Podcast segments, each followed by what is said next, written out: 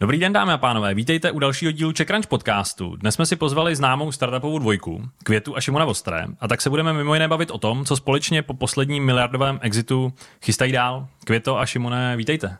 Ahoj. Díky za pozvání, ahoj. U poslechu vás vítá Ondřej Holcman a můj kolega Luboš Kreč. Dobrý den. Květo a Šimone, mě by zajímalo, za jak rychle si myslíte, že prodáte svůj nový startup Salted CX? Doufám, že za dlouho nebo vůbec. Asi tak, no. Jak je to, když rozjíždíte novou firmu, nebo teď rozjíždíte novou firmu, tak rozjíždíte ji s tím, že vlastně jako člověk vůbec nekalkuluje s tím, jak dlouho to bude trvat, jestli to je na dalších 20 let, nebo jestli je to jenom na dva roky. Prostě rozjíždíte novou firmu a ono se jako uvidí, kam jo. vás ta cesta dovede. Jo, uh, jediný, o čem přemýšlím, dokud já budu mít sílu, jako žít a pracovat a tvořit tu firmu a být tam, tak to je asi jako jediný takový ten jako milník, kdy teďka vidím, že mám před sebou 15-20 let extrémně produktivního času. Který bude spojený s touhle firmou? Nebo si myslíte tak? Si, myslíte. si myslíte. Jo. jo? My jsme vlastně, když jsme, my jsme si vyhodnotili, že těch 18 měsíců Vajtiky byl takový úplně jako time of our lives z pohledu jako štěstí a e, naplněnosti e, toho, co nás bavilo lidma, kterými jsme byli, kterými jsme byli obklopení a e, vlastně strašně se těšíme, že teďka to budeme mít znova a že to nebude omezený jenom na těch 18 měsíců. A jde, jde to? Jde to, aby to trvalo třeba pět let, jestli se z toho vlastně pak, nest, jestli to třeba nebylo těch 18 měsíců takový trochu jako adrenalin vlastně, že to jako vznikalo, pak to přejde trošku do té rutiny, já Nevím, já jsem dívám, já se na to, Já se na to dívám z pohledu, že mm, chceme řešit primárně zákaznický problém, chceme vytvořit software, který zákazníci chtějí používat, pomáhá jim a ta firma je zdravá a má právo na existenci. To je asi taková jako úplně ta, ta základ. základní motivace. Hmm. Já jsem se na to začátku ptal, jak už tady padlo, tak vy jste Vajtiku prodali za 18 měsíců, což je vlastně jako extrémně, extrémně rychle. Byla to možná svým způsobem jako anomálie asi není to správně označení, hmm. ale jako výjimka, která samozřejmě asi může nastat. Ale... Byla to ohromná výjimka, no. Bylo to, byla to, my jsme dostali první nabídku na my jsme začali 1. března a v prosinci jsme dostali už první nabídku na akvizici. To, to nebylo vůbec jako normální, to bylo prostě No to bylo timing. asi taky trochu daný dobou, ne? Možná. Timing, prostě ten timing byl takový, že my jsme zrovna začali dělat něco, co, co někdo jiný strašně potřeboval a strašně mu to chybělo a ty zákazníci to strašně potřebovali, takže ten timing, ten timing proto byl obrovský. No. Timing is everything. No. Teď taky děláte něco, co strašně potřebují zákazníci? Jo, jo. Já myslím, že jo. A vy se ale dál budete pohybovat. Já vím, že vy zatím to jako o tom nemluvíte úplně do detailu, o tom, co děláte, nebo co chcete dělat, nebo myslím, už o tom mluvíte trošku víc? Myslím, že už o tom mluvíme o tom, víc. A myslím, jo. že každý týden se posouváme spolu s tím, jak roste ten tým. A my jsme vlastně původně chtěli jít do úplně jiného industry, psát software, ale úplně pro jiný vertikál, než jsou kontaktní centra.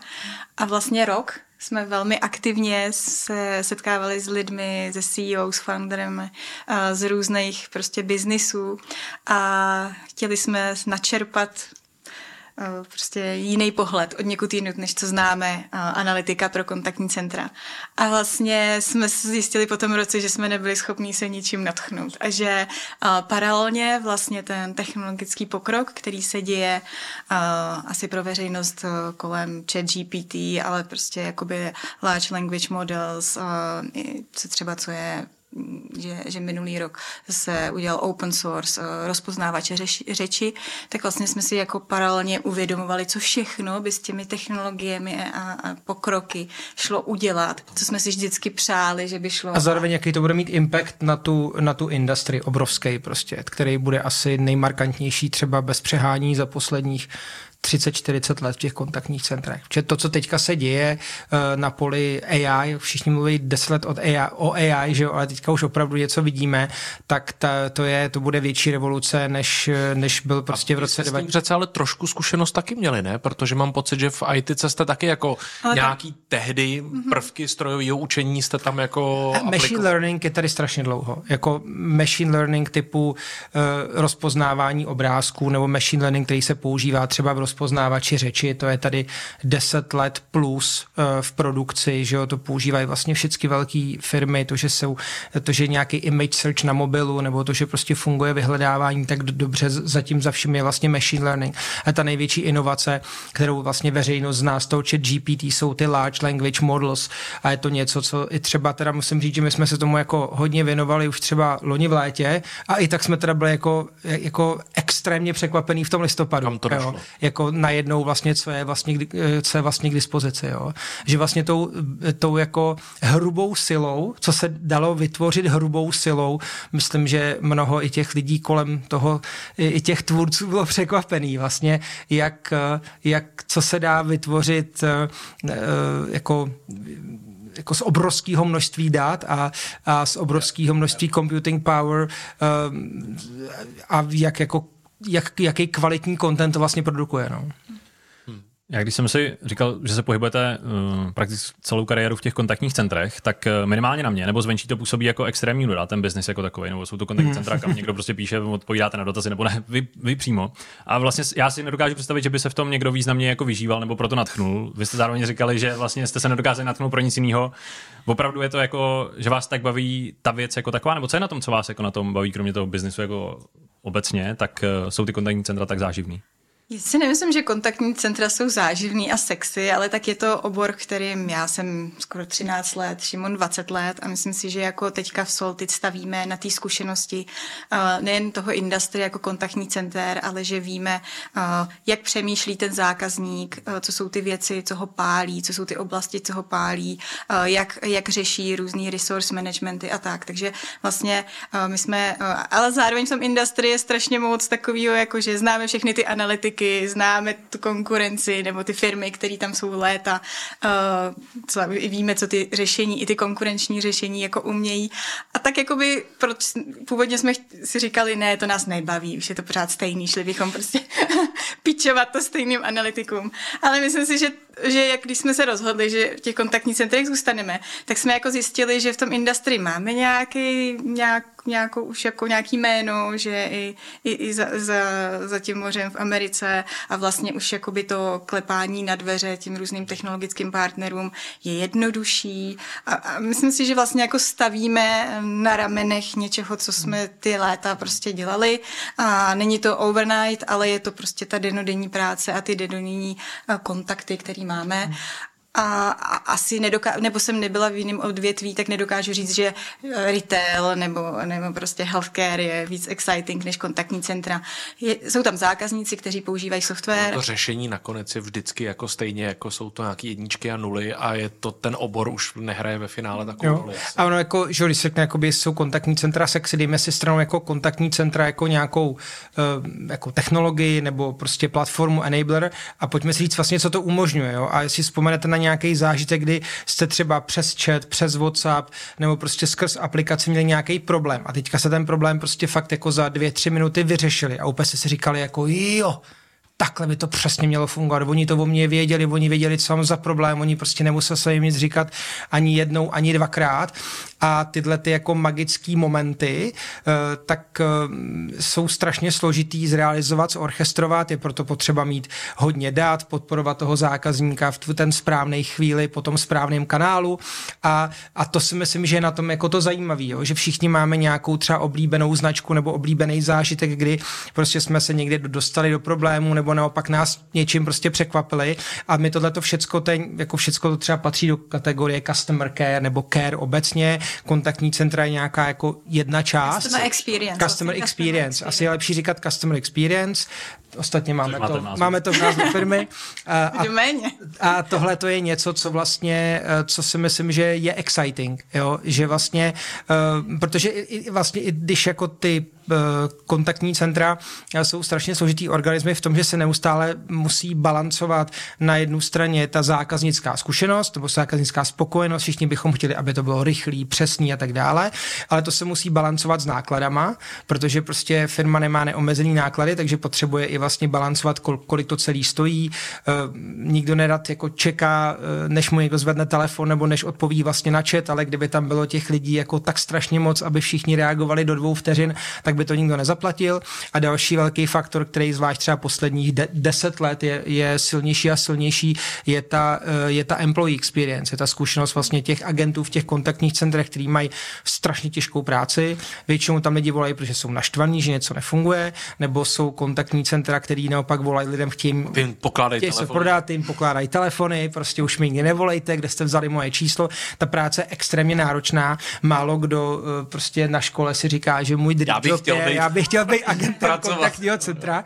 Takže vlastně i eh, jakým způsobem eh, jsou ty nástroje nebo všecko kolem friendly vůči těmhle těm lidem je strašně důležitý. Je to industrie, která má klidně jako 40% attrition roční, jo, nebo i prostě během covidu vyšší, takže prostě si že se za dva roky, za dva a půl roku se prostě v té firmě už jako nedělá nikdo, kdo tam dělá před dvěma a půl lety. Jo. To, by bylo, pro, to by bylo smrtelný pro úplně běžnou firmu. Takže je to strašně náročný prostředí a je potřeba balancovat vlastně strašně moc uh, různých jako uh, eh, KPIs, dát uh, dohromady, aby ty zákazníci byli spokojení tak akorát, aby to stálo rozumný peníze a aby i ty lidi, co tam pracují, byli spokojení. A to, jo. na co vy teď míříte, nebo to, kam se postupně chcete jako se Salty CX dostat, tak to jsou call centra, anebo na to koukáte jako víc tou jako omnichannel, jako přesně i chatboti a tohle z toho, jako že to v Do toho patří, no. A ještě jakoby kontaktní centra uh, si asi hodně nás představuje, ještě před pár lety to byla pravda, že to je velká místnost. Plná lidí, který plná lidí, který telefonují.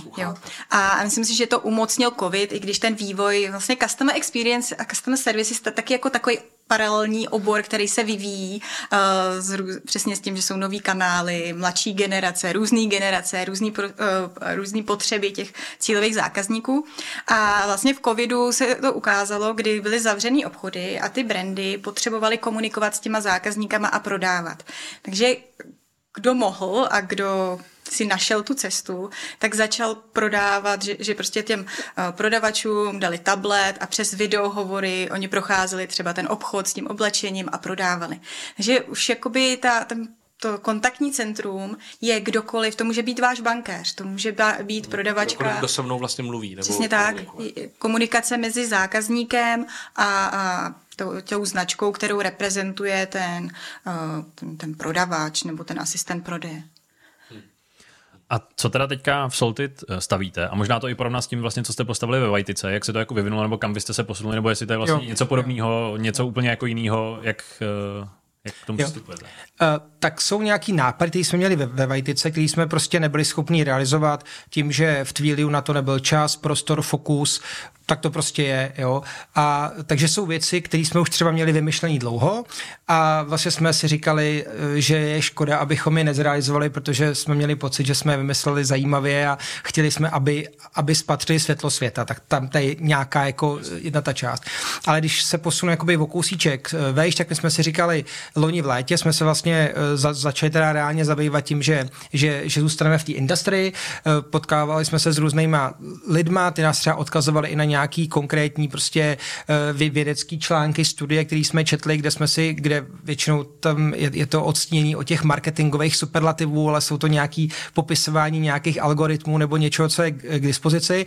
A z toho jsme si říkali, ty wow, uh, ne, netušili jsme teda, že to, že to přijde jako takhle brzo, a říkali jsme si tady opravdu bude uh, moc být, říkali jsme si za rok, za dva, za pět, nevíme, ale určitě se to prostě stane. Tady bude moc být nějaká technologie nebo nějaký jako řešení, který bude schopný vést přirozený dialog s člověkem, ať už pomocí chatu, což je jednodušší, anebo pomocí hlasu, a zase dneska kvalita syntézované řeči je neuvěřitelná, kvalita rozpoznávání je skoro vy, vyšší než u, u člověka, takže i v tom hlase to vlastně už jako je dneska prakticky vyřešená záležitost. Až tady vlastně bude moc být systém, který bude moc výst jako dialog eh, se zákazníkem na nějaký konkrétní téma a bude to naprosto přirozený. A tomu zákazníkovi to bude, to bude prostě příjemný a vlastně mu ani nebude bude vadit, že to třeba není člověk. Jo.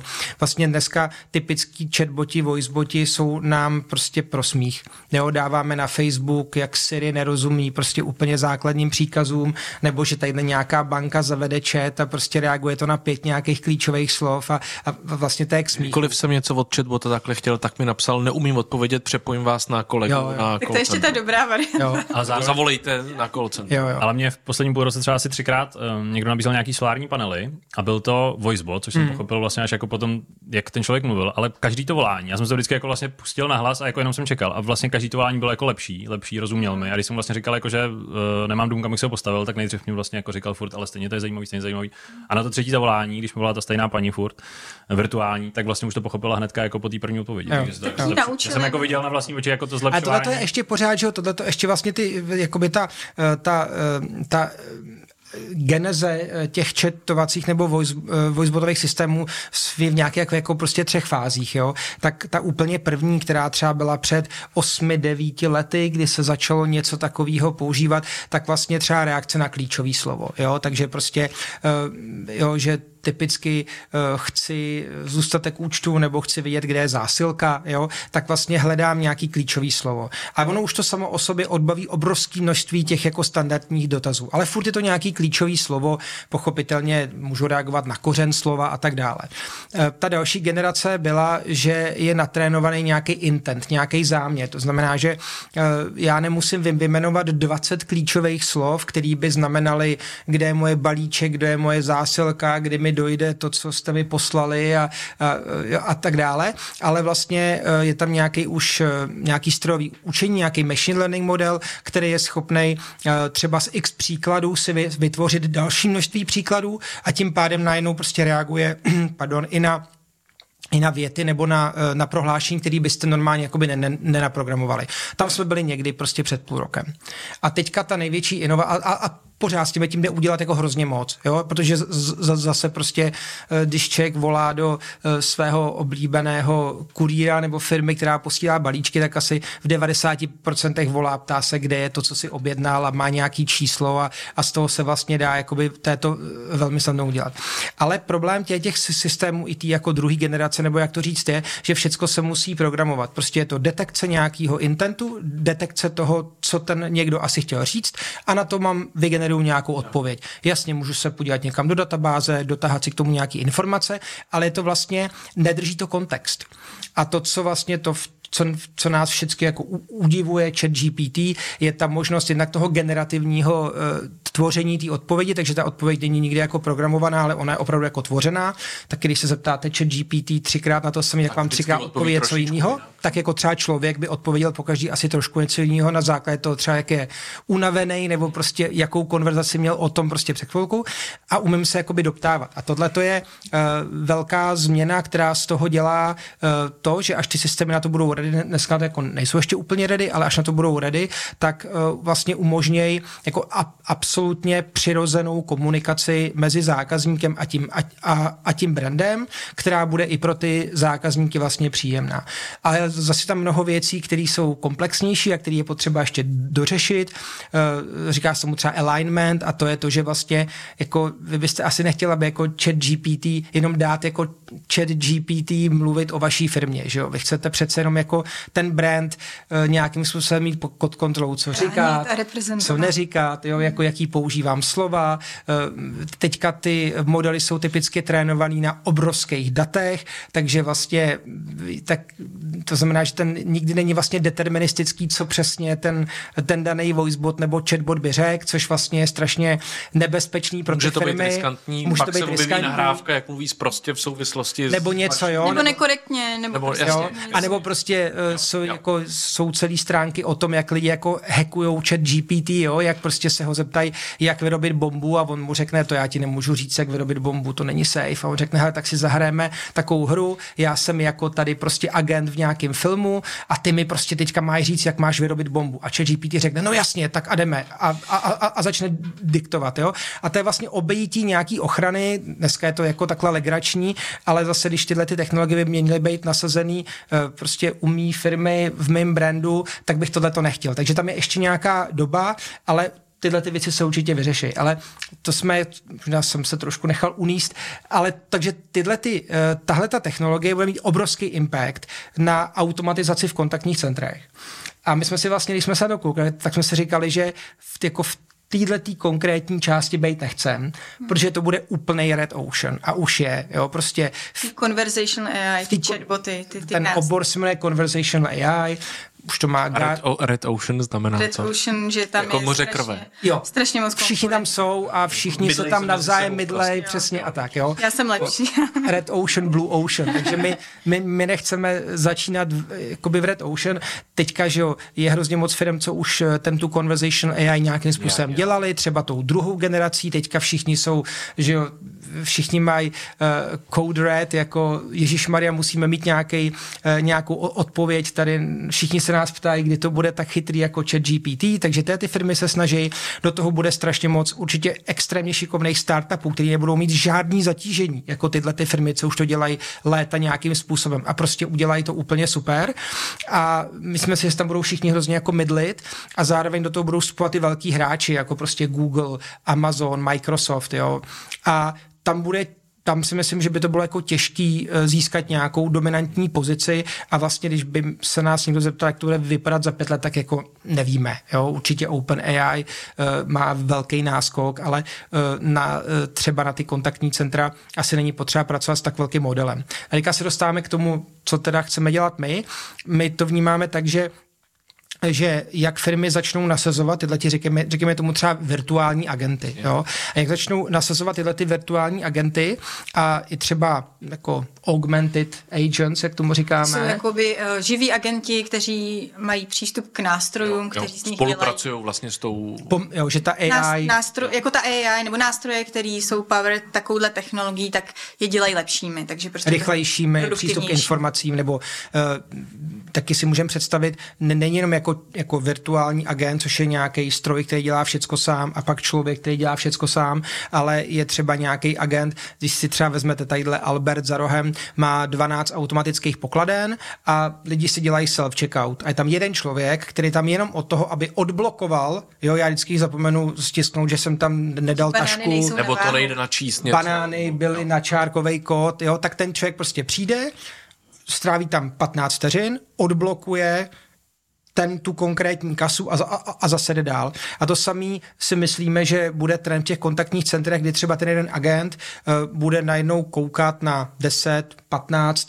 jako probíhajících konverzací. Ten systém ho bude sám upozorňovat, kde je to AI, kde ten virtuální agent někde je v úzkých, nebo kde naopak ten zákazník vyjádřil touhu prostě mluvit s člověkem a ten agent do toho vstoupí, ale ne tím způsobem, jak jsme si říkali, jako že by to převzal, ale že jenom prostě to odblokuje, pošle ho tou správnou cestou, pomůže jako zvolit ten správný intent a zase prostě ta konverzace bude pokračovat. No a my si myslíme, že tenhle ten, že tohle se stane a že to změní uh, mnoho dalších procesů a nástrojů, které v těch kontaktních centrech jsou používaný, jo, který No, že let, léta, to se, co se nezmění, že ty brandy, ty firmy budou chtít sledovat kvalitu, performance, compliance, eh, zákaznickou spokojenost. A ty nástroje, které byly vytvořené pro řízení těch kontaktních center doteďka, vlastně řešily jenom, že ten agent je živa, živý člověk, který chodí do práce na směny. A když vlastně vedle toho živého agenta v tom kontaktním centru budou uh, nástroje pro augmentaci toho agenta, uh, zároveň ty virtuální agenti. Ty virtuální agenti uh, můžou být od různých firm, uh, můžou být v různých odděleních, takže uh, jakoby nástroje pro řízení, řízení těch objectives budou potřeba jiný, aby, aby prostě propojovali ten svět nejen jako z různých datových zdrojů a z různých platform, na kterých ty zákazníci komunikují, když s vámi komunikují přes webchat nebo přes WhatsApp, nebo vám zavolají, ale vlastně jako, že budete pořád chtít sledovat jaká je udržení kvality, eh, udržení prostě performance a tady, tady těch věcí. Takže to je jakoby něco... zároveň nikdo vlastně, jako když jsme měli ty chatboty, tak nikdo je nemusel kontrolovat, protože to bylo to bylo vlastně, Předem daný to ten- bylo, To bylo tak to bylo daný. předem daný. On prostě se snaží detekovat eh, ten záměr, na základě toho udělá nějakou akci a někde je naprogramovaný, co on, co, co on, co on řekne. Ve chvíli, kdy tam bude, kdy budou ty large language models, generative AI, tak to prostě vygeneruje nějaký text a t, tam bude vlastně další challenge pro ty firmy umět kontrolovat i tohleto. Takže si myslíme, že vlastně... Uh, ale zároveň vy nechcete dělat to, že byste uh, dodávali toho samotného chatbota. Ty nástroje pro to řízení. Ty, ty nástroje pro to řízení a budete jim dávat tu zpětnou vazbu, hele, to se nám nelíbí, jak na to reagoval například příklad. Jo, my, my to vidíme tak, že, uh, že to není nějaký switch, že příští rok prostě nebudou žádní agenti, uh, to bude nějaký, jako, to bude nabíhat uh, a tak jako se třeba říkalo, že ve chvíli jako mnom, říká se, jak bude prostě víc a víc, nebo takhle, třeba prostě před deseti lety se začalo říkat, ještě možná před víc, bude tady e-mail, bude tady chat a ten voice, jako ten kanál hlasový, ten půjde dolů. Jo? Ale co se stalo je, že, že přibylo strašně moc dalších kanálů od různých WhatsAppů, social media, že jo? prostě různý typy uh, těch digitálních kanálů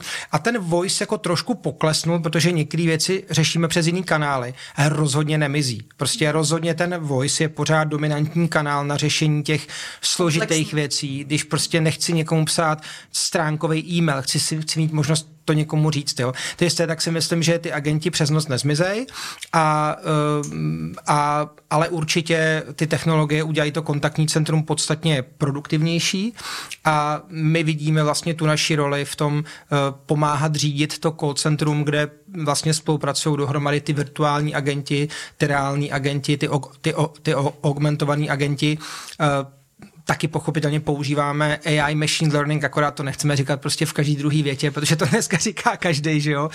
A chceme umět těm zákazníkům automaticky v těch konverzacích vlastně hledat nějaký opportunity, kde ušetřit, kde nějaký peníze vydělat.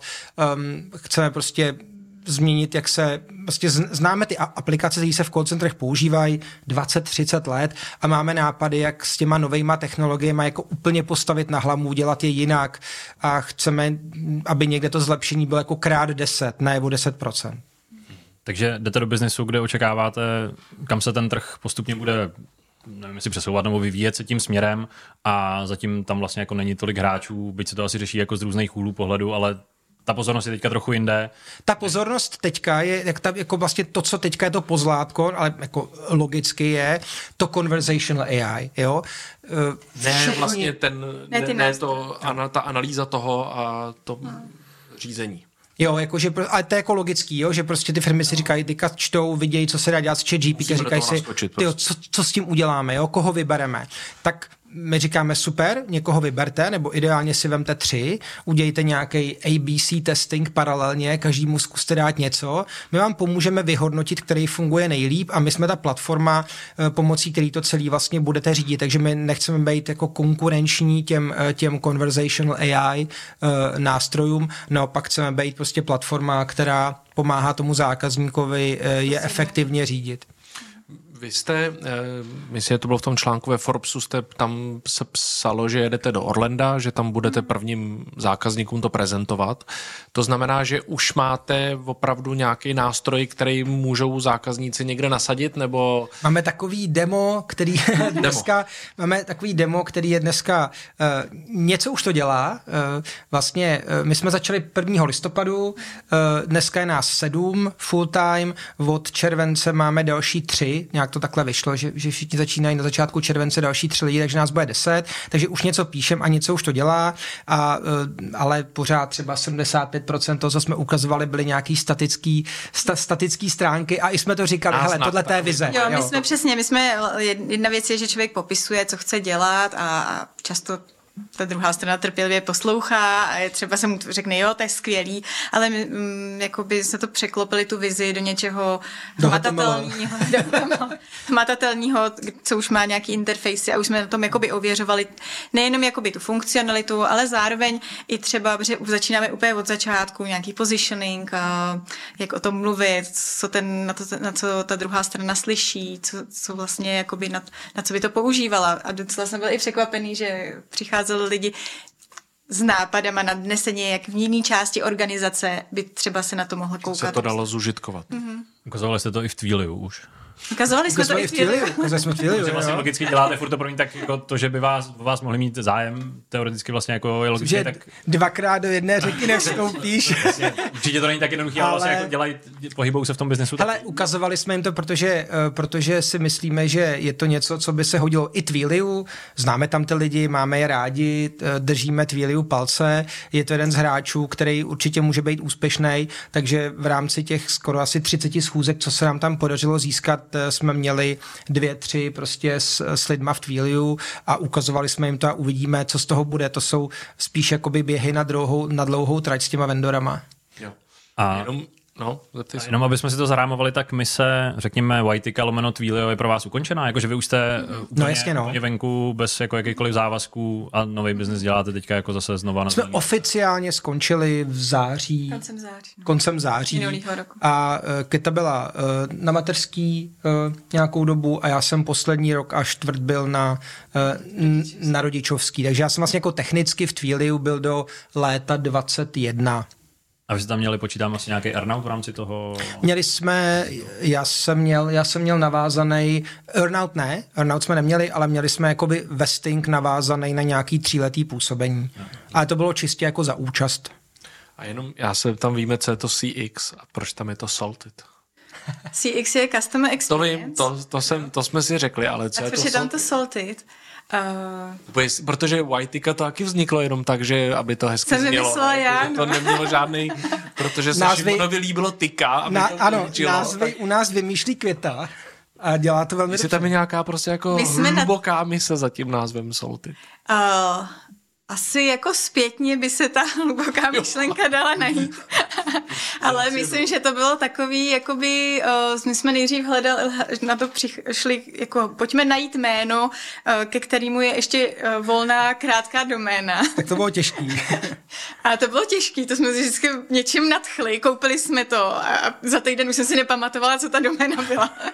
tak to jsem říkala, že jako to. Pa- Pak jsme, eh, pak jsme zkoušeli pár jmén a vždycky, když pár, pár názvů a poslali jsme to tak skupince Deseti takových třeba deseti jako speakerů. lidí v Americe z- ještě z industry a ty nám vždycky jako odpověděli, jak to s nima jako rezonuje. A, ale chtěli jsme takový jako jednoduchý slovo, no. Takže vlastně, když jsme se opustili od toho, že by to musela být kom doména a že by to musela být ještě volná doména, Hmm. tak, eh, tak jsme tak jako, jako tohle, tohle, tohle vlastně bylo jedno z několika slov, který, který Se nám jako líbilo, no. se nám líbilo, no. Prostě to hezky zní. Hele, ale hezky to zní a, a můžeme si tu story na to navázat, kterou jsme potom, eh, protože Lumír Kajnár nám dělá, dělal logo eh, a, a tak od začátku to pojal prostě moc hezky a, a vlastně řík, jakoby nám rozšířil tu story, proč jako Salted je fakt jako dobrý nápad, takže to by se na to dalo asi jako nalepit, ale myslím, že to jako krásně zní, no. A my jsme si říkali, že vlastně, eh, že nechceme takový to, že jo, člověk potřebuje volnou doménu, jo, tak takový ty názvy, kde třeba dám Spojení dvou slov. Nebo spojení nějaký dvou slov, nebo dám dvakrát O, dvakrát E, abych udělal jako slovo, co neexistuje ve slovníku, tudíž, aby byla šance, že je volná doména. A vlastně po, uh, jakoby, uh, po té, uh, co jsme měli Vajtiku, kterou prostě 70% lidí četlo úplně jinak, itika, jajtika, vy jste to řekl taky na začátku jinak, jo, takže prostě my jsme jako fakt nechtěli takový to, jmenujeme se takhle a čte se to takhle, já vám to radši vyspaluju. Já vám to vyspaluju, přesně. Takže jedna z těch věcí byla, aby pro ten uh, ju, jako minimálně English speaking uh, trh to bylo jako naprosto jasný, jak se to speluje, co to je.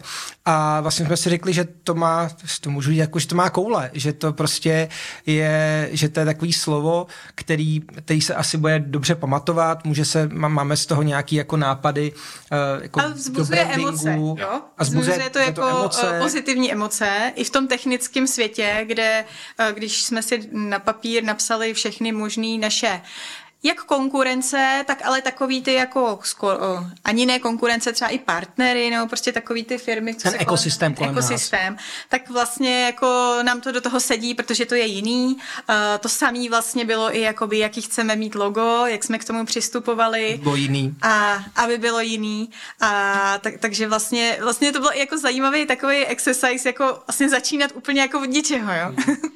Ale i Whiteka je ostatně už dneska díky tomu miliardovému exitu známá značka relativně, nebo jako dostali jste ji do povědomí. Když bychom se k tomu zpětně ohlédli, jak by vlastně teďka ten hmm, úspěch nebo ten prodej hodnotíte, nebo jsme se, jak se na ně jako vlastně zpětně díváte, jestli, to, jestli byste do toho šli jako hnedka znova a samozřejmě je tam nějaká jako ekonomická stránka, nějaká jako stránka rozvoje té firmy, vy jste říkali, že to je jako vlastně výjimečný, asi možná neopakovatelná věc, tak jenom jako zpětně, když se k tomu jako ohlížíte, tak eh, jak na to koukáte? Je to zavřená kapitola. Já myslím, že bych nic neměnila. Je to zavřená kapitola, která se stala, skvělý, že se stala, si se měla stát. A, a to, že nám to umožnilo uh, třeba teďka mít vstupní kapitál do Solty, ty je vlastně skvělý. Uh, no, chtěl jsi ještě Já si myslím, že ta naše zkušenost v té firmě uh, to pozitivní i to negativní jo, v té prostě byla jako, to bylo, to bylo k nezaplacení. Jo. E, nás koupilo Twilio, když měla asi 700 lidí, a jsme končili, že ta firma měla 10 tisíc lidí. Jo. A to bylo za čtyři roky.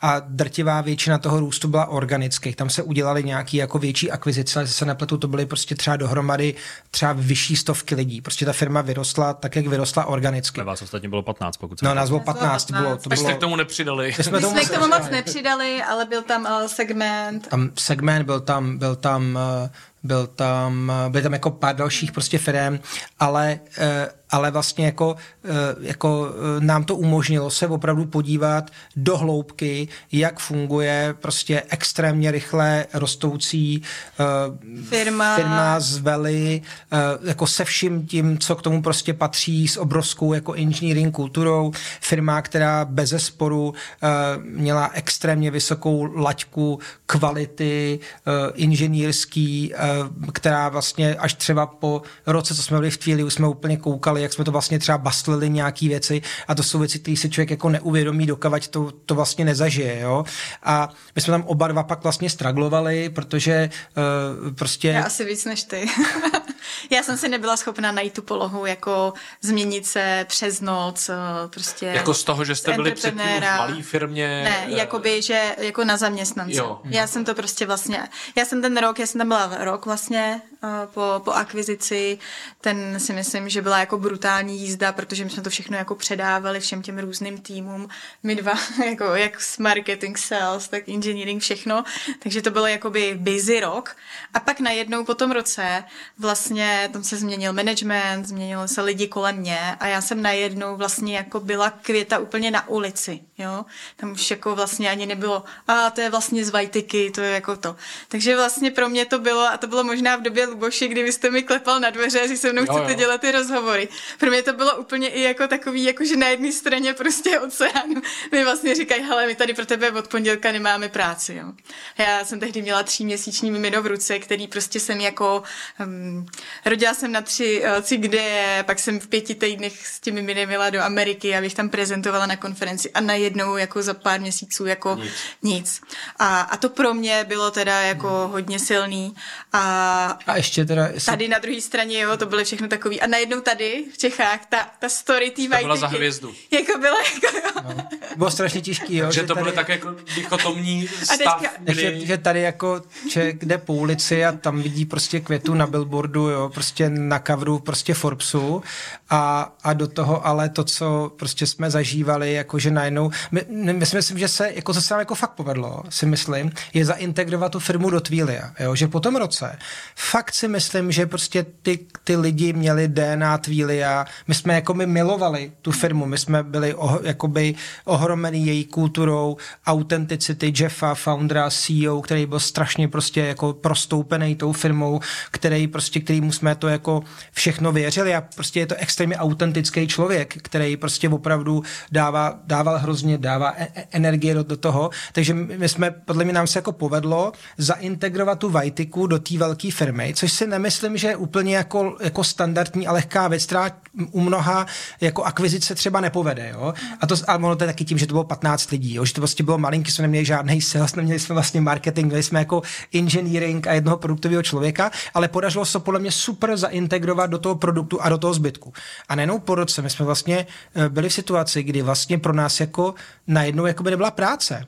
A my jsme z toho byli vlastně květa víc. Protože my jsme byli, eh, my oba dva se pohybujeme na tom rozhraní jako toho biznisu a těch tý, těch, toho engineeringu. Jo. A to Twilio bylo rozdělené prostě na go-to-market a engineering a vlastně v tehdejším setupu, v těch rolích, tam nebyly role na, na tom rozmezí. Jo. A, a, a nebyla viděna třeba v mý práci žádná hodnota. A já vlastně si nemyslím, že jsem dobrá uh, pro práci na inženýrské roli a vlastně ani jako abych šla do salesu nebo jenom čistě do product marketingu. Tak myslím, že to bylo jako zase, zase mi to dalo příležitost uh, si užít uh, konečně mateřskou. Jak se vám potom, ale ono, že jo, to jako do, dobře proběhlo, ale loni Twilio na ně taky ta krize dopadla, že jo, no, tak začali jako brutálně katovat. Mm, I tady mm. v Praze, že jo, to jako výrazně sesekali. Jak se vám tohle to jako, nebo je to fakt, i tohle to je pro vás uzavřená kapitola, že prostě hold, někdy to jde nahoru, někdy to jde dolů. Mě to, nás to moc mrzelo. Nás to moc mrzelo, to prostě hele, my už jako jak jsme tam nebyli aktivní a ani jsme nebyli tak vysoko v té organizaci, abychom vlastně třeba rozuměli nějaký jakoby justifikaci těch rozhodnutí, jo. ale prostě je Twilio jako mnoho eh, firm z Veli, eh, který strašně vyletěli eh, jako v covidu, tím jak šla nahoru komunikace, tak prostě ty firmy začaly brutálně hajrovat, jo, byly levné peníze, tak prostě všichni jako brutálně rostly, to je to, to, to samý, že Zoom, eh, vlastně eh, jakoby Zoom US videokonference, velmi, velmi podobný osud, jo, že prostě firma vyletěla na nesmysl a pak skončila prostě skoro na desetině té valuace, jo, to je vlastně, to je vlastně podobný pattern a takže Twilio prostě potřeboval udělat cost cutting, absolutně oprávněný eh, a prostě rozhodlo se zavřít nějaký ofisy kompletně. To nás velmi mrzelo, protože jsme si mysleli, že opravdu uh, jsme tady měli, jakože z těch 15 tady dohromady bylo, myslím, že v píku skoro 60 lidí uh, na, na různých rolích, pracující v různé části té organizace a myslím si, že jsme i měli jako brand ten Pražský office, že jsou to prostě kompetentní lidi, kteří ty věci znají a který prostě umějí dodávat, tak, tak to nás prostě mrzelo, no. Ale chápu, že třeba, kdybych se na to někdo kouká, když má někdo ty nějaký čísla, nebo když někdo to dělal na základě jako uh, prostě nějakých rozhodnutí, tak to prostě nějak viděl a e, Praha nebyla jediný office, který se zavřel, bylo jich bohužel prostě víc dalších, udělala se nějaká konsolidace, Twilio prošlo samo vlastně velkým nějakým přerodem, e, ta firma se rozdělila na dvě vlastně jako separátní business unity, to teďka bylo oznamovaný, že jo, e, někdy, někdy v lednu nebo v lednu v únoru a, a jakoby mrzí nás to, ale jak říká Kvita, prostě jdeme dál, no nebyla ta zkušenost, kterou tady popisujete, to, že vlastně v určitou chvíli jste si uvědomili, že tam pro vás nebyla práce, nebo že jste tam byli trošičku jako kůl v plotě, jak to říct. Nebyl to nějak trošku i důvod, proč jste nějakou dobu vlastně se rozlíželi o tom, jestli nepodnikat někde jinde, že tam bylo určitý jako trošku já nevím, jestli znechucení je to správný slovo, ale že jste jako toho byli trochu přejedený, toho to biznisu. To asi ne. ne. To nehrálo roli. Hele, tak to, to, to, vlastně třeba já v těch koncentrech už jsem přes 20 let, Květa taky dlouho, takže jsme si spíš prostě říkali, eh, ty jo, známe všechny ty analytiky, známe prostě, známe, jak prostě všichni přehání, všichni mají v těch marketingových materiálech nesmysly, všichni prostě si vymýšlejí, jo, a vlastně jsme si říkali, jestli nechceme jinam. A pak, když jsme se bavili s nejma lidma, tak nám potvrdili, že se to děje úplně všude, jo, jo, a že vlastně jako je škoda zahodit to, že člověk zná tu industrii a na který se dá budovat. To určitě nebylo Twiliem. Ono zároveň eh, to, že se ze zakladatele stanete zaměstnancem, je jako součástí exitové hry a vlastně jako málo lidí, eh, no minimálně třeba v tom českém světě Stories se prodalo ve stejném roce jako vy a ty mm, kluci mm. tam taky dneska nejsou ve Workday, že je asi těžký podle mě se tam jako vybudovat nějakou pozici v rámci té jako velké organizace a dostat Ale se ono... nějakou jako... Hele, ono to, jako asi by člověk dokázal si budovat pozici, kdyby chtěl jakoby jít tím, tím korporátním světem, to nemyslím jako negativně, jo, ale... Politika už taky potom. Tak je tam politika, Taky ale tam, taky tam ale, byli, byli tam ale, z nějakých malých akvizic. Byli tam, tam lidi, kteří jako vyrostli, kteří vyrostli opravdu eh, na Luisa. Spíše to, že jako třeba spíše to o tom jako zaměření a skillsetu. Jo. Já si myslím, že třeba já jako neumím nic pořádně, jo, prostě eh, já umím od každého trochu, jo, a možná to je jako nějaký DNA prostě podnikatele, ale ta větší firma chce ty specialisty, prostě člověk, který dělá produkt, musí být špičkový produktový manažer, marketák, je špičkový marketák, je produktový marketing, brand, je inženýr, jsou různý typy inženýrů a ta firma přesně hledá prostě tady toho inženýra, hledá takovýhleho člověka do QA a vlastně vlastně člověk zjistí, jako, že najednou nemá profil, který se jakoby mečuje tady s tím, možná na roli nějakého třeba GM, nějaký business unit, jo, to už je taková ta role, kdy mám třeba na starosti i jako PNL a tak dále, ale e, zase třeba já jsem měl teda strašný štěstí, že ty tři aktivní roky, co jsem tam měl, tak jsem měl vlastně po e, dva a půl roku snad z těch třech let, e, jsem měl prostě úplně úžasného šéfa, který prostě mi dával jakoby obrovskou volnost a který a zároveň potom, když jsem viděl třeba ten poslední rok, tak on trávil 90% času tím, aby jako odstíňoval to, co na nás šlo ze zhora a zleva zprava, aby ten tým vlastně vůbec mohl něco jako dodávat. Takže zase potom tyhle ty role, kde už by ten skillset takovejhle byl zajímavý, že umím vlastně od každého jako něco, tak najednou člověk zjistí, že ale v té větší firmě je ta role vlastně strašně náročná a já trávím jenom čas tím, abych odstínil svoje lidi od všech dotazů, Eh, dokumentů, z meetingů, aby aspoň byli schopni jako generovat nějakou práci, no. A bylo uh, od začátku jasný, že budete zase rozjíždět teda projekt nějaký spolu? Jo. Nebo jste nějakou dobu... My jsme to slíbili ještě před prodejem, že jo? To já jsem, já ty, říkám... Je pravda, že asi, když jsme spolu dělali první rozhovor, tak jsi to možná i tam zmiňovala, že... Jo, jo. Uh, budete, ale... Kvita, uh, kvita, já jsem nechtěla Vajtiku prodat. Nechtěla Vajtiku prodat, protože to bylo uh, velmi těžký. Uh, U nás plakali dva lidi, já a naše dcera. jo, jo. A já jsem to bral jako takový, jako těch 18 let, uh, jako v té první firmě Zoom jsme přeměnovali na Eleveo, občas to pochopitelně pletlo teďka s tím Zoomem, takže takže budu říkat LVO, takže já jsem měl jako 18 let LVO a 18 měsíců Vajtiku, tak já jsem to bral jako, že po 20 letech je to vlastně takový jako exit a že to jako zasloužím a že to je správně a Kvita to brala, že to je 18 měsíců, že, že to je vlastně strašně krátký, takže jsme si jako slíbili ještě, ještě těsně před tím prodejem, že určitě ještě spolu něco vybudujeme. A platí, že ve Vajtice byl uh, podílový i váš parťák. Jo, jo, ano, ano. A teď vlastně poprvé teda máte firmu jenom čistě přesně dva. Tak, přesně tak. Čistě sami. No. A uh, dohodli jste se na všem jako jednoduše, já to nemyslím nějak jako blbě, ale vlastně ne, jako jestli, jakože děláte... Jak, jak, jak vlastně, jak, jak to má? takový ty jako zakladatelský smlouvy a tohle. Vy vlastně prakticky od té doby, od té doby, co se znáte, tak uh, jste partneři v biznesu i v životě, Možná, plus minus. V životě, no, v životě asi díl. V životě asi trošku V životě podstatně díl, no. Vlastně no. vy jste, že jo, i v Eleviu jste byla. Já jsem pracovala, no. Tak jak se vlastně zakládá i po těch jako spoustu letech zkušeností z různých životních, biznesových společná firma? no, strašně jednoduchý, ne?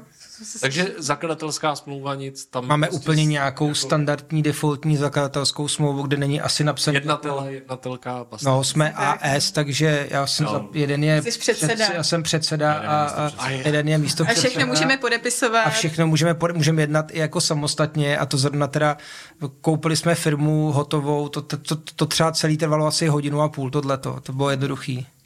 A dáváte do toho, eh, to jste myslím zmiňovali v tom textu pro Forbes zhruba 2 miliony dolarů, nějaký rozjezdový kapitál, nebo on tam asi v tom ještě není, ale že máte Ale postupně, na... jo, máme, máme prostě bokem uh, runway na 18-24 měsíců, uh, protože asi, asi budeme potřebovat narajzovat, jestli nám to podaří rozjet, jako je těžké něco vybudovat jako jenom z vlastního kapitálu, když by to mělo být velký, si myslím, ale my to zkušenost nemáme, my jsme vlastně nikdy nerajzovali peníze zatím ještě, ale intuitivně si myslíme, že uh, prostě je lepší se první rok a půl zaměřit na produkt a zákazníky a jít do toho procesu rajzování ve chvíli, kdy už člověk prostě něco fakt jako má, má prostě revenue, má, má produkt market fit, má prostě dohromady ten tým a hlavně třeba dneska my si pořád formujeme ten produkt, my si pořád vlastně vymýšlíme, co to přesně je, pro koho to je, pracujeme už s nějakýma třeba prvníma zákazníkama, ty věříme, že nás taky někam jako mírně ohnou, nasměrujou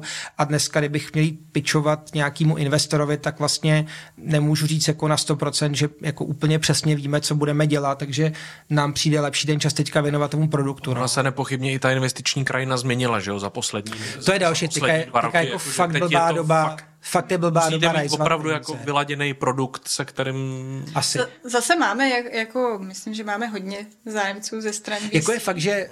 Uh...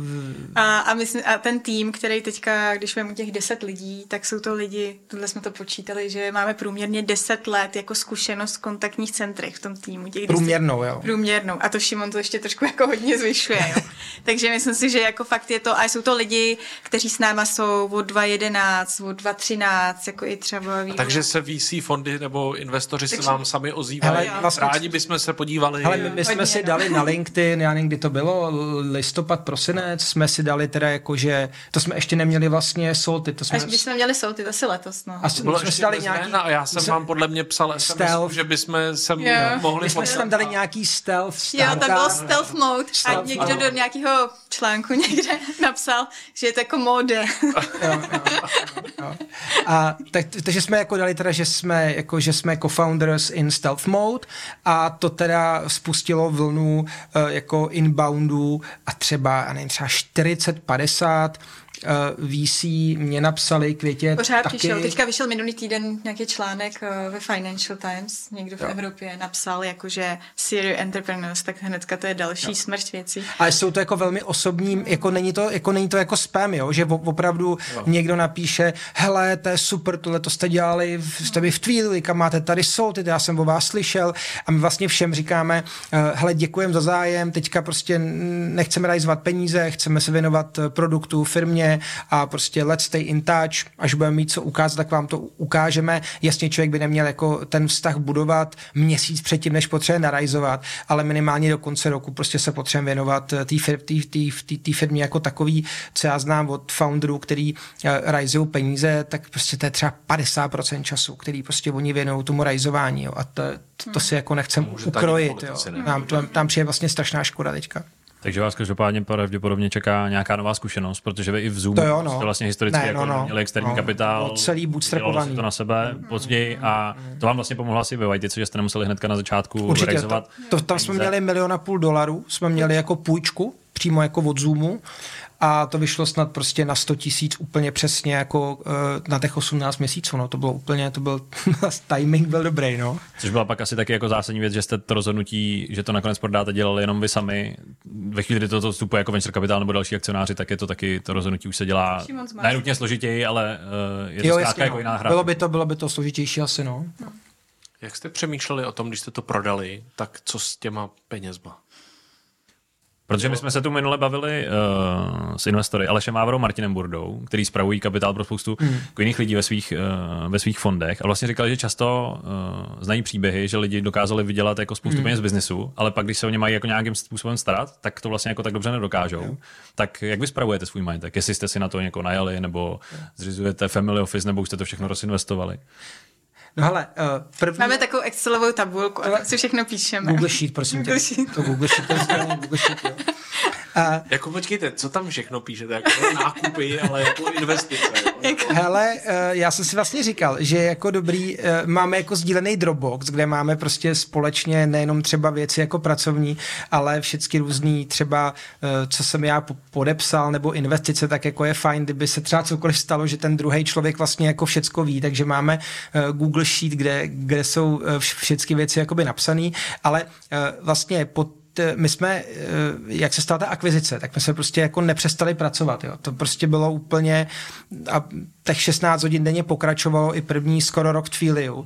Si pamatuju, že jsem prostě vlastně koncem března, vlastně ta, prodali jsme to v září, a koncem března jsem si říkal, ty vlastně daně, že jo, prostě a teďka to musím nějak řešit, ne, tak super, tak nejdřív odklad o tři měsíce, že jo, s, s daňovým poradcem, tím se to zase prostě posunul a pak jsem fakt až prostě v červnu někoho teprve jako hledal, aby nám to všechno spočítal. A třeba my, podle mě jako tři čtvrtě roku jsme jako na nic nesáhli, jako prostě jsme měli jako v keši na účtě, což asi taky není no. nejchytřejší. Ale bývá to často rada, těch lidí vlastně říkají jako nesát na ty peníze, aby se z toho člověk nezbláznil. Což ale my jsme vůbec říkají. jako neměli, my jsme vlastně Myslím, vůbec neměli. To já jsem říkal, ale jako vlastně jsou lidi, jako vlastně nesáhat na to. Ale neměli jako jsme ani žádnou. nějaká jako vyprchá a pak s tím vlastně. A my jsme jako neměli ani jako, jsme neměli jako, jsme asi jsme, my jsme z těch peněz určitě neměli jako euforii. A vy jste už předtím dlouho podnikal, takže jste byli jako hmm jasně, vlastně ale tohle to bylo, to... jasně, ale tohle to bylo jako o nějaký pořád, řády jinde, pořád. jo? Jako, že prostě to bylo, že si člověk třeba jako mentálně řekne dobrý, tak tohle jako je hezký, tohle je jako Uh, já nevím, uh, tohle je hezké jako milestone, to znamená, že prostě do budoucna jsme jako zabezpečení, jsme asi byli i předtím, jo, ale prostě jako mentálně je to příjemný v tom, že si člověk řekne, něco jsem dokázal, jako ne, ne, ne ty, k těm penězům jako takový, ale je to nějaké jako potvrzení vybudování hodnoty, jo, že to ne, jo, a prostě člověk musí mít štěstí a tak dále, ale vůbec jsme vlastně, vůbec jsme nic nekupovali. Já myslím, že jsme to měli na účtu. Já jsme prostě na účtu, no a pak právě, že jo, a teďka pochopitelně strašně moc eh, mi se ozvalo. Horší, jak ty VC fondy. Jo, jo, přesně a to. A vlastně já jsem si jakoby, uh, a uh, já, já jsem asi dospěl jako k názoru, že je to nějaký jako závazek a je to i, že by se o to prostě člověk měl umět nějak jako starat, jo? že vlastně říct jako Ježíš Maria, to já vlastně, já jsem tady podnikatel, co buduje firmy a, a, a spravovat peníze, to bych měl dát nějakému family office, vlastně mi to přišlo jako špatně a myslel, tak jsem si říkal, že vlastně by se člověk měl i jako na, to nějak jako naučit, aby tím netrávil prostě hodně času, takže prostě jsme něco jako různě rozinvestovali, něco, uh, pořád máme hodně akcí Twilio, což asi nebylo úplně dobrý rozhodnutí, když se podíváte, jo, kolik bylo Twilio před rokem a půl a kolik je teďka. Ne, mně napadá jedna věc, já si myslím, že vlastně, uh, když jsme měli na tom účtu ty peníze, tak jsme jako první přemýšleli, že, že ještě než se ta akvizice stala, než jsme, tak jsme si říkali, jako kam bychom ty peníze chtěli dát na dobrou věc. A byli jsme hrozně rádi, že třeba Petr Síkora měl pro nás místo, abychom mohli se stát partnerem Dobrýho anděla.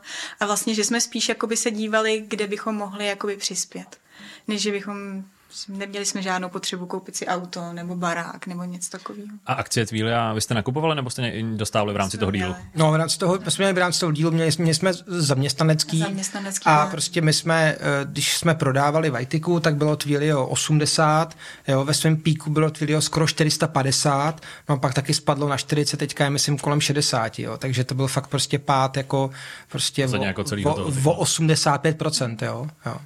A e, zainvestovali jste do něčeho zajímavého? Řekněme, jako, že každý má někdo prostě, prostě kupuje, já nevím, drahý auta, to chápu, že auto jste si asi nekoupil, ale jestli máte jako nějakou, nějaký jako třeba zajímavý sektor. Třeba letadlo, ze kterého by se dalo skákat A pilot teda k tomu samozřejmě.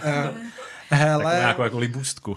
Jo, to asi, to, to, to nás asi úplně neláká. Dali jsme peníze do fondu. Máme, jsou nějaký jako fondy, tady můžu udělat reklamu. Mm. Má, Credo, Credo. Reflex, Credo, Reflex. Credo, takže nepřímo. Credo, Reflex, uh, Presto a, a, a Czech Founders.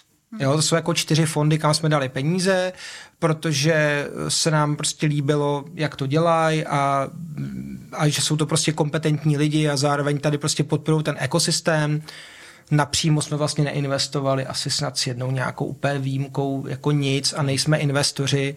Hmm. A i jsme si vlastně zkusili takovou roli, jako uh, jsme byli uh, v investiční komisi Czech Founders, byla to vlastně strašně zajímavá jako zkušenost pro nás, ale náš takeaway z toho je, že nás to vlastně jako brutálně nebavilo být v investiční komisi a že vlastně si jako vůbec nedokážeme představit, že bychom někdy byli jako investoři.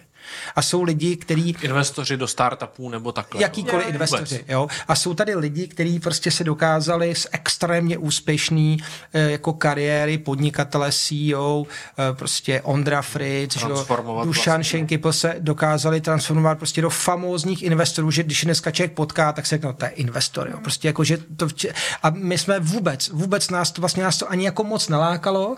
Ale, byla to super zkušenost, to super zkušenost, protože člověk by to pořád měl v takovém tom balíčku. Jestli Jasně, by to nebylo to jednou, jednou, ne, jo. tak to, to teda fakt pro nás není, no. Takže radši si prostě ušpinit ty ruce zakládáním jako vlastní firmy a nových projektů. Hmm.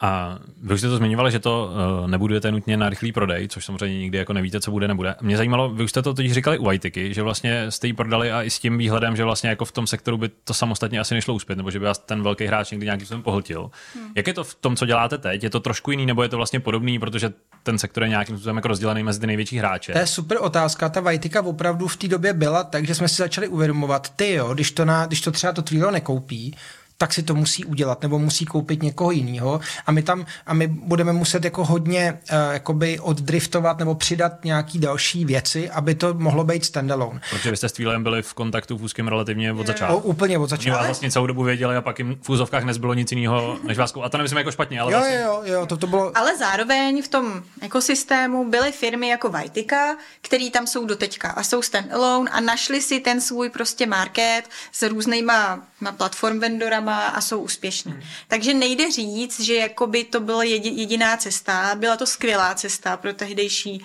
Vajtiku, ale, ale vlastně... Ale byla závislá na tom vendorovi hodně. Byla Jasně, za, no. Na těch vendorech. A to jsme určitě vnímali, prostě se Salted nechtěli jsme být v té samé situaci, takže si myslíme, že tak, jak to budujeme jako od začátku, je, že to absolutně může být standalone firma, která jako nepotřebuje tu blízkou kooperaci s těma dalšíma vendorama a myslíme si, že tím produktem, tím, jak se, jako, jak se chceme pozicovat na trhu, to prostě může být jako standalone vendor, který na, ní, na nikom není závislý a naopak to prostě může být jako velmi zajímavá samostatná firma. Jo. Zároveň se tím možná jako mírně limituje ten exit, jakože prostě asi nejsme dneska nějaký akviziční target pro firmu typu Twilio, ale to nás jako vůbec netrápí, protože, jak říkala Kvita na začátku, nás prostě baví to budování, nás baví prostě být v jedné místnosti obklopený strašně chytrýma lidma, kteří jsou chytřejší než my a e, ta cesta je pro nás vlastně jako strašně zajímavá a myslíme si, že když e, uděláme dobrý produkt a budeme mít spokojený zákazníky a ty ostatní věci se jako taky povedou, tak se to prostě někam jako, tak to nějak jako dobře dopadne. Jo? Máte rozdělený role. Jako doma nebo Ne, ne, ne, ježiš to. Já vařím. Já peru. No, tak to je jasný. to pere.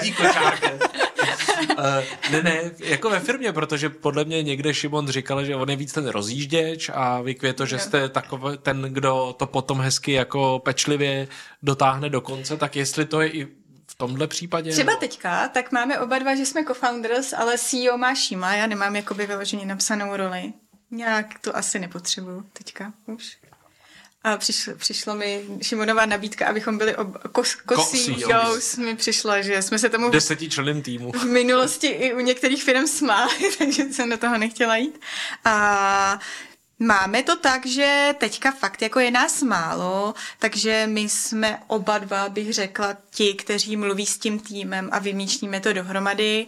Uh, jsme je, asi hodně zastupitelní teďka. Jsme hodně zastupitelní, což je i třeba jako zkušenost z Vajtiky, kde jsme to měli víc rozdělený a, a já jsem jakoby svičila hodně tu roli, jsem nechtěla se dát do té stejné pozice, co jsem měla ve Vajtici, že dělám jako všechno. Uh, takže vlastně hodně delegu, hodně zadávám, ale mm, zatím, zatím to je prostě, že oba dva jedeme ten eh, produkt, eh, ten hmm. tým. Já se třeba teďka konkrétně hodně zabývám hiringem, což, eh, což jako mi třeba bere 50 až 80% času z toho týdne, ale věřím, že je to taky jako dočasný, že, hmm. že se to taky rozmělní, hmm. ale myslím, že jsme extrémně zastupitelní. Já si myslím, že to je fakt jako i poučený z té Vajtiky. Já jsem třeba ve Vajtice v rámci Vajtiky nikdy nedělala customer dema zákazníkům a pak prostě, když jsem přišla do Tvília, tak jsem první rok nedělala nic jiného. To jsem měla i šest den denně. A, a vlastně jsem zjistila, že není čeho se bát. Takže myslím, že jsme jako extrémně zastupitelní. Ale asi teďka, jako, když bych třeba, jakoby, jak to bude do konce roku, tak eh, věřím, že eh, teď nás bude 10 v létě, myslím si, že budeme že budem moc květa jmenovat jako míň času tomu aktivnímu hiringu. Fakt jsme tomu teda dávali, když to tomu dávala fakt třeba těch 90% času, eh, vlastně 9 z 10 lidí jsme už dělali spolu. Prostě v Twiliu, ve Vajtice, někdy ještě prostě Zoom lomeno LVO, takže ten tým jako je extrémně kompaktní a jsme strašně rádi jako nadšený z toho prostě, jakýma lidma jsme ob, obklopený a e, já se teďka budu učit jako víc věnovat e, jako hledání zákazníků. Máme nějaký, má třeba jako jednoho a nějaký potenciální, s kterým něco děláme, nemáme žádný revenue zatím, ale už s někým děláme, tak budeme chtít, abych bylo víc prostě květat já budu spíš ten positioning, positioning, positioning jako produkt marketing. produkt marketing. Máme extrémně silného eh, produktového člověka v týmu, takže tento jako kompletně táhne eh, eh, a my do toho aktivně přispíváme, ale tento, ten, tento kompletně táhne a takže to je vlastně, jako my jsme to vždycky měli, že, jako, že nenastal žádná situace, kdybychom nějak jako se nedokázali dohodnout, nebo kdybychom i měli jako nejasnost, jako kdo by to měl dělat. Že to vždycky to prostě nějak jako vyplynulo. Jo. Šima píše super zápisky z porad, to já třeba ne. A to je důležité, to málo kdo dělá. Mm, ale mě to nebaví. Já si udělám zápisky pro sebe, ale to není pak čtitelný pro nikoho jiného. A Šimon a další kluci v týmu krásně píšou zápisy, tak to já teda nevím. No a zásadní věc je, jak to nesou jako co, co děti. Děti Protože uh, Whiteyku op, oplakala starší dcera, ne? Tak jestli uh, taky jako tím trávíte hodně času doma a jsou tím děti nasáklí teďko? Já si myslím, že prostě pořád jsme pro ně strašnou inspirací. A, a že to je super, že vlastně teďka tý mladší budou čtyři roky a že uvidí znova to, co je kolem toho budování té firmy. Takže... To pak opláče ona, až ji prodáte. no, jako pro starší dceru, tý je 12, tak pro, tý, pro tu si tam vidím to, jak, jak to, že nás sleduje a, a co všechno děláme, jak to má ten pozitivní impact na to, jak přemýšlí, co dělá a jak jakoby, nejenom jakože biznisově, jako, jako přesah do biznisu, to si myslím, že ještě jako je brzo, ale i ten, ten přesah jako ten, ten lidský a to, že, že prostě realizace, seberealizace je to nejvíc, co může člověk dělat. Že to není o nějakém hledání pokladu nebo najetí pokladu, ale že i jenom ta, Ta cesta. cesta je vlastně eh, důležitá. A že to je o každodenní práci. Jo, a každodenní činnosti, že nic není jako přes noc. Což si myslím, že pro tu mladou generaci, která prostě sleduje influencery a vidí jenom, řeknu to, pozlátko, tak, tak je jako super vidět to, že, že všechno potře- trvá čas. Hmm. Což je pro vás asi důležitý a i uh, jako pro potenciální úspěch toho týmu, že se s většinou, no možná se všema znáte historicky z těch předchozích působišť, což už jste zmiňovali, že tam je ten průměr jako 10 let zkušeností, hmm. že je to asi tak jako velká i pro vás jako konkurenční výhoda na tom trhu, že vlastně jako ten tým už je spolu relativně dlouho. Byť ne Určitě. v té firmě samozřejmě, ale jako historicky se znáte a víte asi, co jsme spolu a vlastně všichni jsou to extrémně seniorní lidi. Ehm, to jsme si třeba ve Vajdice úplně dovolit nemohli, teďka to už prostě můžeme dovolit, že jsme jako startup, ale zároveň si myslím, že umíme ty lidi jako zaplatit, že nechceme, aby ty lidi museli jako váhat mezi tím, že budou mít kariéru v korporátu za velký peníze, anebo dělat něco super zajímavého za menší peníze a stok, tak my my jsme o tom, že, bych, že chceme ty lidi jakoby dobře zaplatit a, a zároveň mít ten stok. A protože si myslím, že to je prostě strašně důležitý, že když člověk chce mít prostě top lidi, tak je musí umět jako zaplatit a, a víme, že, ten, eh, že ta kvalita těch lidí je jako to jsou ty, jak se říká, ty 10xers často, který prostě dělají ten obrovský rozdíl. A vlastně ten takeaway, co máme jako z Twilia, nebo prostě z velké firmy je, že fakt jsme přesvědčení, že prostě v týmu třeba 15-20 lidí se dá prostě porazit firma, která má tisíc lidí. Jo? Že ve chvíli, kdy člověk má fokus, prostě dělá jako ideálně co nejvíc těch správných rozhodnutí a, a méně těch špatných, ale prostě dělá rozhodnutí, exekuje, prostě ten tým je absolutně jako alignovaný, kterým jde směrem, všichni uh, jsou zodpovědní, jako chtějí, nikdo si nehraje na to, kde jako končí uh, jeho, uh, jeho zodpovědnost a, a začíná prostě někoho jiného, tak si prostě fakt myslíme, že v malém týmu se dá prostě převálcovat obrovská firma a to je prostě o špičkových lidech. No. Vy jste od prvního dne z povahy věci, no z principu věci globální. Hmm. Globální firma stavíte tým v Česku. Jo. Máte převážně Čechy, nebo jak o tom jako přemýšlíte, jestli jako hajrujete cíleně, nebo snažíte se hajrovat i zahraniční, nebo je to vlastně v úzovkách jednodušší Česko kvůli relokacím a podobně, nebo fungujete na dálku? Jak to máte? Uh, jsme v Čechách, engineering určitě chceme mít v Čechách. Určitě přijde chvíle, kdy budeme potřebovat budovat sales team v Americe, možná i support team v Americe, ale, ale jsme tady. Co je zajímavé, což bych ještě před pár lety neřekla, že můžeme i tady v Čechách fungovat na dálku. Vlastně scházíme se dvakrát týdně, tady kousek za rohem a jinak pracujeme jakoby na dálku z domova. A myslím, že to funguje. Hmm. A Takže možná... nemáte fix office? Nemám, no, nemáme. nemáme. Dva lidi mají jako, jako stůl permanentní, dedicated desk, protože to chtěli, tam chodí, předpokládám, jako pětkrát, nebo zhruba čtyřikrát, pět, čtyřikrát, pětkrát. My se potkáme úterý, čtvrtky, vždycky od rána do oběda, pak třeba tam ještě někdo zůstává, nebo se někdo prostě rozprchne a zase všichni už jsou jako opravdu seniorní, zkušení, mají doma to místo, kde můžou pracovat, ušetří tím třeba prostě hodinu nebo i víc prostě uh, té cesty do práce, uh, díky tomu můžou se i třeba líp věnovat rodině, poskládat si prostě různé uh, kroužky a, a další věci a funguje nám to, myslím, jako fakt dobře. Jo. Tak Vajtika taky původně začínala v kavárně, ne? No, no to jo, ale, ale my jsme fakt jako... Ale my jsme se tam A tam jste se potkávali. My jsme měli prostě kluka, který snad dojížděl jako dvě hodiny do Prahy, dvě a půl hodiny do Prahy, a skoro tři Ale hodiny chodil čtyřikrát týdně A do Fakt chodil práce. čtyřikrát týdně do práce a my jsme si v tu dobu prostě mysleli, že to je jako... Že Ale to tak musí bylo. Být, no. A to tak bylo, no. Bylo, no. Jo, to jsme všichni poznali, že to. no. A nám to vyhovuje. Jakoby, A teďka uh, budeme mít vlastně od července, uh, budeme mít uh, nově jednoho kluka, zase, který s náma dělal od roku 2, 2013. 2013. A ten je z Moravy, tak ten bude jezdit asi jednou týdně. Eh, Jeden se bude stěhovat z Prahy na Moravu, tak eh, možná to změníme ještě i jako, že se třeba budeme aktivně vidět jako jednou týdně všichni a pak prostě dle potřeby, no. Tak jo? Tak jo, tak držíme palce a uvidíme, až se příště potkáme, kde budete. Tak jo, děkujem. Díky Super, díky za návštěvu, ať se daří. Děkujem.